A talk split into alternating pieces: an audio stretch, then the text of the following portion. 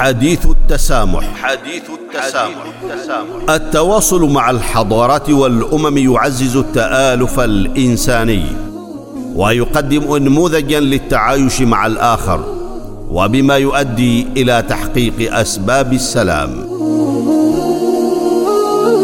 حديث التسامح برنامج يعده ويقدمه معالي الدكتور محمد بن سعيد المعمري. وزير الأوقاف والشؤون الدينية. حديث التسامح, التسامح.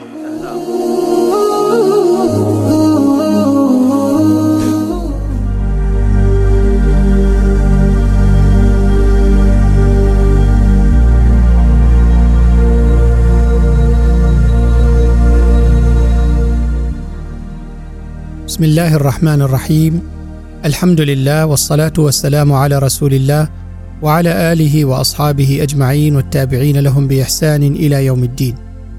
أيها المستمعون والمستمعات الكرام السلام عليكم ورحمة الله تعالى وبركاته واهلا ومرحبا بكم في هذه الحلقة الجديدة من حلقات برنامجكم حديث التسامح. تتناول هذه الحلقة عنوان الفجوة بين الأجيال بناء الجسور وتعزيز التماسك فاهلا وسهلا بكم جميعا.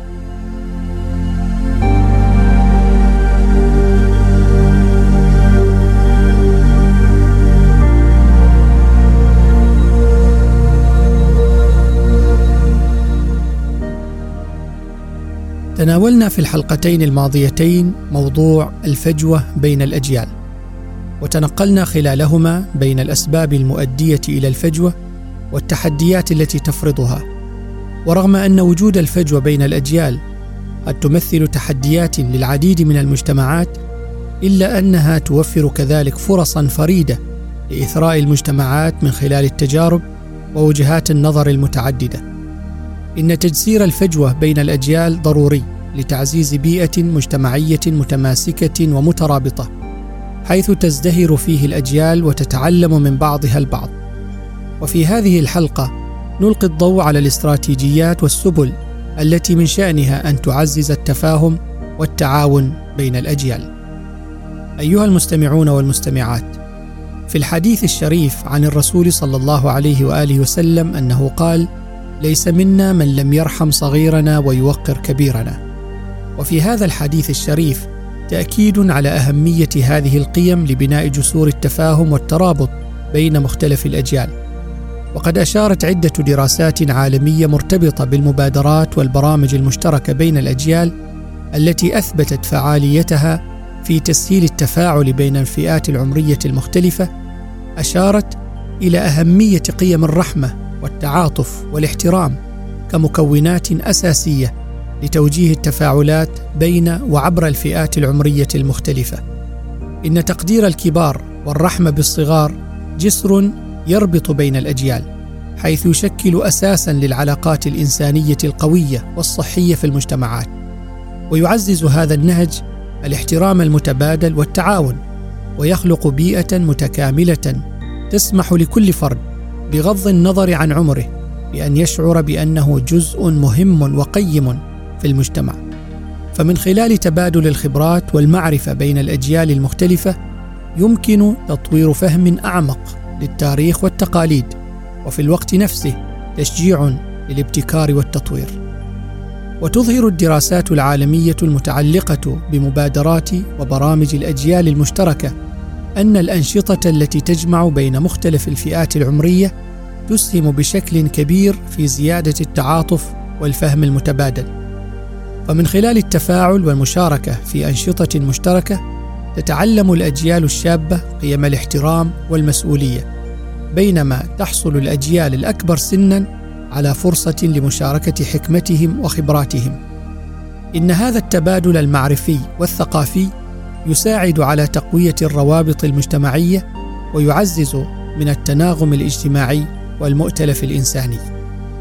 أعزائي المستمعين والمستمعات، من المبادرات والبرامج التي أثبتت فاعليتها في مختلف المجتمعات حول العالم بحسب دراسة أجراها المركز الدولي لطول العمر برامج تعليم التكنولوجيا لكبار السن بقيادة الشباب. فبحسب الدراسة فإن مثل هذه البرامج لا تنقل المهارات الرقمية فحسب بل تعزز كذلك التفاهم والاحترام المتبادل وتقود عدة مؤسسات تعليمية مثل هذه المبادرات وتؤدي بدورها دورا محوريا في هذه العملية تحت ما يسمى ببرامج التعليم المستمر. كما يمكن لدمج المناهج الدراسية التي تركز على التنوع بين الأجيال والتاريخ أن توفر للطلبة منظورا أوسع حول تجارب وقيم الفئات العمرية المختلفة. وأشارت دراسة نشرتها مجلة العلاقات بين الأجيال إلى دور هذا النهج في التقليل من الصور النمطية المرتبطة بالعمر. ومما يعزز هذا المنهج أكثر ربطه بأنشطة عملية إضافية كورش العمل المشتركة بين الأجيال لتقوية الروابط وتعظيم الاستفادة.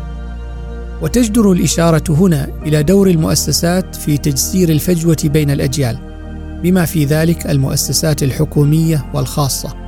حيث أظهرت دراسة أجرتها مجلة هارفارد بزنس ريفيو أن فرق العمل المتنوعه عمريا غالبا ما تتفوق في نتائجها على المجموعات المتجانسة. وتعرف الدراسة المجموعات المتجانسة بأنها المجموعات التي تحوي أعضاء من جيل واحد أو أعمار متقاربة. فمن خلال اتباع استراتيجيات وسياسات عمل تضمن إدماج الفئات العمرية المختلفة يمكن للمؤسسات بحسب الدراسة أن ترفع من إنتاجيتها وتضمن تحقيق أهداف أكبر.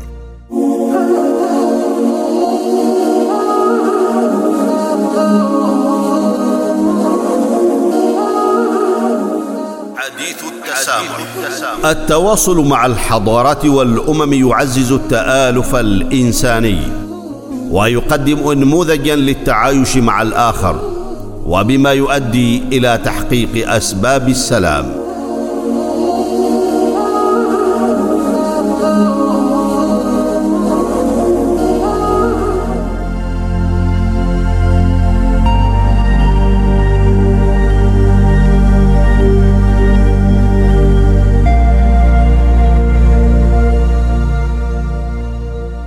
أيها المستمعون والمستمعات إضافة إلى ما سبق من البرامج المؤسسية والمنظمة تؤدي البيئات غير الرسمية دورا محوريا كذلك في تعزيز التعاطف والتفاهم بين الأجيال. فالتجمعات العائلية والمناسبات المجتمعية المختلفة توفر فرصا لسرد القصص وتبادل الخبرات عبر الأجيال. ولا يمكن الاستهانة بدور التجمعات العائلية وفاعليتها في كسر المفاهيم الخاطئة وبناء التعاطف والتفاهم بين مختلف الفئات العمرية. إن تشجيع المحادثات المفتوحة حول التجارب الحياتية لكل جيل وتحدياته وتطلعاته من شأنه بلا شك أن يؤدي إلى تعميق التفاهم المتبادل وتصحيح المفاهيم حول الأجيال ودورها في العائلات بشكل خاص والمجتمعات بشكل عام. علاوة على ذلك فإن لوسائل الإعلام المختلفة تأثيرا في تشكيل التصورات حول الفئات العمرية المختلفة، حيث يمكن للأعمال الفنية والأدبية أن تسهم في تعزيز الصور الإيجابية للأجيال بطريقة دقيقة وواقعية لبناء فهم أوسع للتجارب ووجهات النظر الفريدة لكل جيل.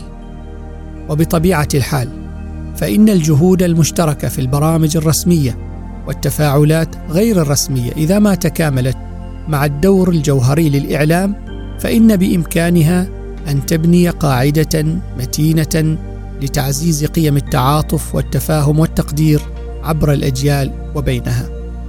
أعزائي المستمعين والمستمعات ختاما فإن احتضان الاختلاف والتنوع بين الأجيال بات ضروريا لتقدم وانسجام المجتمعات في هذا العالم وإن الفجوة بين الأجيال تمثل تحديات وفرصا للمجتمعات في آن واحد. فمن خلال فهم ومعالجة جذور التحديات يمكن العمل معا نحو مستقبل تكون فيه المجتمعات أكثر تماسكا وشمولا. إن التغلب على الصور النمطية والتنبه إلى آثارها السلبية وتعزيز التواصل عبر الأجيال كلها خطوات ضرورية لتجسير الفجوة ولا يمكن العمل على ذلك كله من دون تعزيز قيم الرحمة والتعاطف والصبر. بالإضافة إلى ذلك يجب التأكيد على أهمية البرامج التعليمية والتوعوية التي ترمي إلى بناء الجسور بين الأجيال كما أنه من المهم تشجيع الحوار والمناقشة بين الفئات العمرية المختلفة تحقيقا لفهم أعمق للتحديات التي تواجه كل جيل وتطلعات أفرادها. نقف عند هذا الحد في هذه الحلقة على أن نكمل الحديث معكم في حديث التسامح في الحلقة المقبلة بإذن الله. حتى ذلك الموعد نستودعكم الله. والسلام عليكم ورحمة الله تعالى وبركاته.